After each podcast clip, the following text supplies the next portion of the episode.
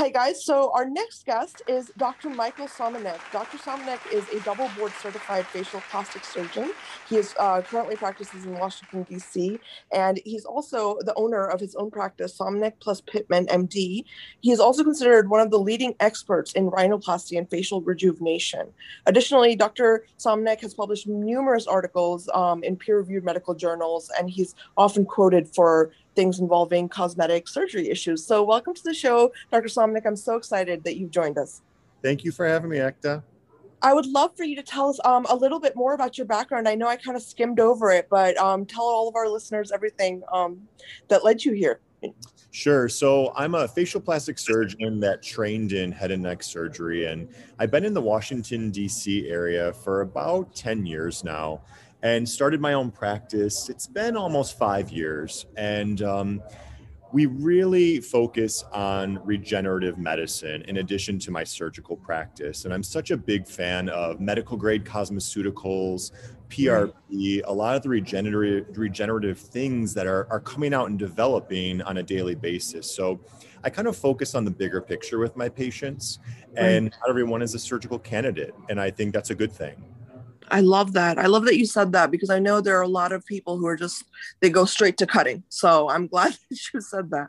Um, I, I, wanted to ask you, um, especially with your immense background in medical research, um, one of the things that I'm very curious about is um, how can we incorporate true academic medical research into this um, skincare, skin health industry? You know, like, eh, do you have any thoughts around that topic? So I think the skincare industry obviously is a multi-billion dollar industry for a reason. People have such an interest in taking care of their skin.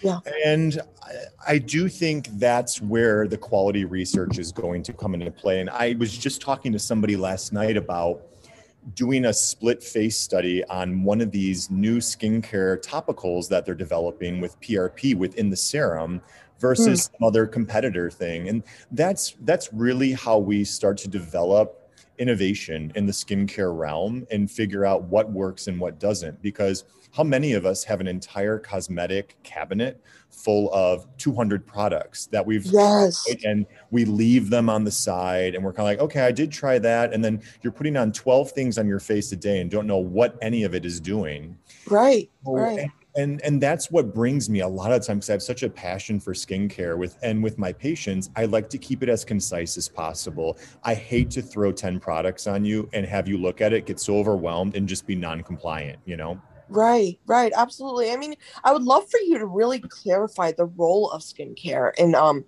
overall skin health, especially when as it pertains to dermatology, because I think there's a huge gray area there. You know, um, in terms of is it uh, is it like a replacement for going to a dermatologist, or is it something that you can use to augment the care you're receiving? So, if you could tell us a little bit about that. Yeah, when I first meet a patient, even if it's for a surgical facelift or something, I start off with asking them what their skincare is. Because without a foundation of a quality skincare regimen, what I do to you is kind of going to be useless. And I could really optimize what I'm able to do if your skin is conditioned. And you know, I, I talk to people about treatments all the time, such as like laser treatments, etc. And if your skin isn't conditioned, your healing is going to be less and your results aren't are going to be suboptimal. So I put such a, a stress on what is your skincare and and how can we get it optimized for you and obviously not everyone has the same skincare regimen but it really is the foundation and it doesn't it doesn't supplement uh, or I'm sorry, replace a dermatologist, it's going to complement everything you're going to do in your daily life, but it's going to make your skin better just because of being being compliant with it. So, what do you think is something that's essential in um, in most people's regimen for skincare before they see their dermatologist, so, just so their skin is primed, like you mentioned, you know, in, in, in the best state it can be? I am such a big fan of having every single one of my patients on a retinol. Oh, and really? I think that is such an underrated product that truly is one of the pinnacles of anti-aging for a topical cosmeceutical. I mean, when you look at the mechanism of action of a retinol, it thins out the epidermis, which is the superficial skin layer, but yeah. it thickens that dermal layer right below, which is the collagen producing layer. So if you think about what that's doing translationally on your skin, it's it's reducing the fine lines and wrinkles it's increasing the tone and and potentially improving the texture. I can always tell when someone is on a stable retinol regimen because their skin just looks smoother because it's naturally exfoliating. That's so interesting that you mentioned the the changes in the dermal layer. Um you know because i know that you know so much in skincare and especially on social media. Um, you know, there's so much talk about exfoliation and there's so much talk about sloughing off that top layer of dead skin cells. But um, I, I'm curious what you think about exfoliation um, versus retinol. You know, um, should people go for one or the other, or can we combine them into a good routine? I think they go hand in hand. However, I always do caution people when they are on a retinol that you have to cautiously exfoliate, or else you're going to get a very raw face because that retinol is inherently creating a thinner superficial layer at baseline. So yeah. when you go to exfoliate, you're just trying to gently clean it off. And the way I liken it is, if you're going to, in order for your cosmeceuticals that you're going to be applying to effectively penetrate into your yeah. skin, you do need to regularly exfoliate and be on a retinol. Otherwise, you're putting these products on a layer of dead skin cells and it's kind of just sitting there, not doing what it's supposed to be doing. Yeah, no, that makes total sense. But I'm curious from your, um, you know, professional opinion, what is the best uh, way of exfoliating? Is it chemical or physical, or is there really a difference? I mean, I, I don't know if there's a difference. So I think for like at home purposes, which is what most people are going to want to do, there are some great kind of exfoliating polishes out there which have very, very tiny like silicone beads and even um, environment friendly beads uh, in there to kind of gently exfoliate while you're in the shower. There's the Clarisonic brush, which many have used over the years, which oh, I, I did. I loved it. yeah, I kind of think it's like a Sonicare for your face, you know, like yeah. it it's nice it's it's gentle it's predictable it, it, it, you're able to control the pressure with it where you're not going to do something too aggressive.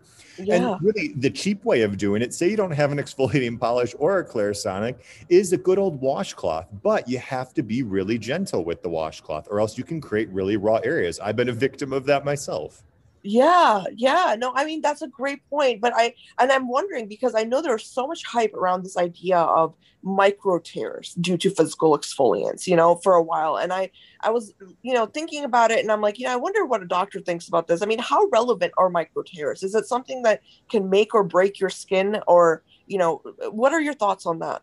Well, I mean, it can cause like a, a, kind of almost like a superficial abrasion to your skin. Yeah. And I've absolutely done that to my skin because I am such a regular regular retinol user. And yeah. there's times when I've been a little too aggressive with the washcloth or the polish. And you do see kind of like little areas of redness on your face that kind of need to heal, almost like a very, very superficial scab. So I really do stress to people to just be gentle because you really don't want to cause micro tears into your skin because that's a little more damage than the skin is asking for. That's interesting. Yeah, I'm, I'm, glad you clarified that because you know on social media it was everywhere. It was like people were posting slides, you know, like one step away from histology slides. I was like, what is going on? like, it was pretty extreme. But um, I actually want to ask you, um, you know, in terms of combining therapies, I I'm very confused about this because I know that there's so many therapeutic options out there. There's lasers and you know, um, obviously surgical, you know Uh, techniques but what are some things that you know the average consumer should be looking at in terms of therapy? You know going when you go to a dermatologist or a surgeon you know what are some things that everybody can really kind of think about and it would benefit their skin?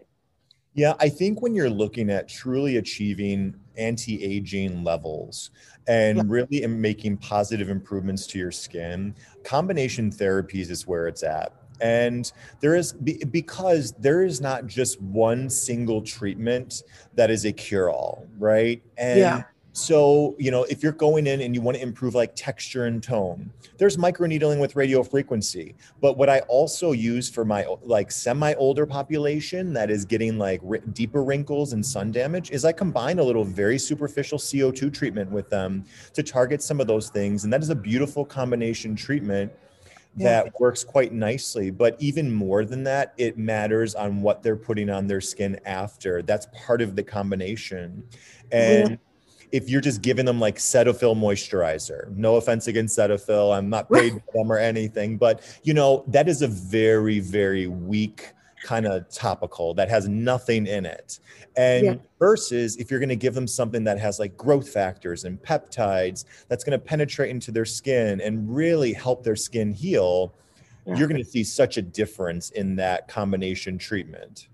So, you know, I have a question, a follow up question to what you just said, because for me, you know, um, I also have a science background. And I, when I think of growth, like, you know, growth peptides, and I think of these like molecular level, like, you know, you're altering the um, you know molecular cascade of events that's happening how does that really work with skincare i mean is it is it is there some merit in that or i mean i, I just have a hard time understanding it yeah, well, I did for a long time as well, and I potentially still do. But you know, there it, it really matters with the product. Does the product carry with it a delivery mechanism, a carrier yeah. to bring that growth factor into the level of the skin that is needed. And not all skincare products, as you know, are created equal. So there are some really quality skincare products out there that have true science behind them. And yeah they have shown that yes, we have a carrier molecule that is able to deliver your retinol, your growth factor, or whatnot. And they've derived certain molecular sizes for this. So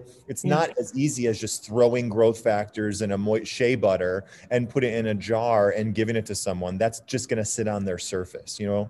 Right, right. No, that makes sense. And the delivery component really makes sense because you always need that for almost any medical um, therapeutic, you know, like when you're delivering it. So you, you, you need to work on that. It makes sense to me. So thank you for that. I, I actually want to ask you, um, when it comes to like, you know, just patients seeing patients every day what are some of the hardest like the challenges you have with patient care and like you know in terms of people having a misunderstanding about something when it comes to skin health or something that you find yourself explaining to a lot of people yeah i think the era of social media has caused an exponential amount of confusion yeah. and similarly um, misplaced expectations. And i think most of my day is establishing expectations and educating patients to get them on the same page and help them understand what they may want is potentially not realistic and or may require many treatments to get there. So yeah um, it really comes down to i mean i consider myself as an, an, educator in the office on a daily basis trying to educate people on the foundation of their skincare what potential surgeries are appropriate for them what non-surgical interventions can meet their expectations. I have a constant you know back and forth with people who come in saying like oh my god you offer i saw on your website you offer this non-surgical facelift. And i look yeah. at them and their skin is hanging down to their collarbones. And you know like yeah and you know you look at them and say i'm sorry it's not a magic wand it's a non-surgical treatment. So i'm always very transparent with them that this non-surgical intervention isn't for you and i don't want you to spend money or put forth money yeah. something that you're going to look in the mirror three or four months later and say i don't see a damn bit of difference because you probably don't Right, because it's not meant for you. Right, that makes total sense. I mean, you know, for me, I've never gotten anything um done surgically, and when I for me it was always scary. You know, so do you have people come in that are like really afraid? Maybe it's their first time, and they're like, what What's your advice to all of us out there that have never gotten um anything done uh surgical for our face or anything for our, you know aesthetically? Yeah, so I mean, I'm a facial plastic surgeon, so I only deal with the face, which is like. Yeah I think, exponentially more scary to deal with than, say, like body surgery that you can conceal very early on with clothing, right? While you're healing. Yeah. So yeah. I feel every single one of my patients, I would say probably 90% or greater, have some reservations about having a surgical treatment. And it really is about walking them through the process explaining the explaining the procedure to them and what i found in the past couple of years has worked as uh, has worked equally as well is um, really showing them my patients before and afters and going over them to, yeah. to show them you know what you're still going to look like yourself that's a huge huge concern with most people and it's a reasonable concern right. and they, they're worried that they're going to lose their identity And yes, exactly. Something Exactly. as simple as like a rhinoplasty. And they're they have a huge hump and that's been part of their family ethnicity for generations, but they they don't want it, but they they still want to look like their family. I explained to them that these are it's small subtleties that we're changing on your face and we're really just refining and improving your overall appearance. That's it. But you still absolutely look like yourself. And i use an imaging program in the office a 3d imaging program and i go over it with them where i'm able to simulate what i can give you as a surgical result. And i think that puts their fears at ease because Right. it allows them to visually see what my what my image is or what my surgical uh, thought is of what they can get and i think that puts us on the same page as well you know absolutely. I mean, I would feel a lot more comfortable if you were able to show me, you know what I mean? Like, oh, well, this is where I'm going. This is my vision. Like, that would make a huge difference as a Yeah. consumer. Yeah so um you know i want to i want to ask because you know it's interesting to me that you know people are still so reluctant and i and i made a comment on one of my earlier episodes about how whenever you hear about a bad nose job it's always in america. It's rarely in europe. Now i know you've been trained by some of the best so i you know obviously your work is very different than what i'm referring to but what are what are some of the common mistakes that you notice in rhinoplasty by other you know maybe other people that you've seen do it or you know some common mistakes that are made Yeah, I think well about 40% of my rhinoplasty practice right now is a re- is revisionary. So um, it's it's quite a lot, and these are people who have had two and three rhinoplasties coming in to see me. I Yeah. think one of the the biggest things that you see that is sort of a, a dead ringer for a nose job and just doesn't fit someone's face is an over reduced nose. It's that super sloped. Um, I call it a sliver tip. It's like that tiny, pointy nasal tip that oh yeah really exist in nature. oh And- yeah it does not look it's know- like a berry yeah, it looks nose. like it exactly. It looks like someone dropped a berry on your nose, and it's just like this tiny little thing. And yeah it's it's about maintaining facial proportions and it's rare that there's only a few faces out there that that nose can fit on and so it's not a one size fits all so i deal with people that uh, that have over reduced noses and subsequently have developed nasal obstruction because the Wow. cartilages that used to be in their nose providing that that sort of larger nasal tip have Yeah. been removed or decreased so much that they no longer have the support. So when they're breathing, even just like sleeping, they feel nasal obstruction. And so it's about restoring the support and structure to the nose. wow yeah i mean i can imagine like because you know i've always wondered about like if you if you restructure bone right it's it's gonna cause problems in some way if it's not done right so that's why i was asking um but that's interesting that's very interesting but Yeah. i want to thank you so much for your time dr Somenek. this has been amazing and i've learned so much and i would love it if you would come back and tell us more science stuff Oh, I would love to chat with you again. It's so great talking to you. Thanks for having me. thank you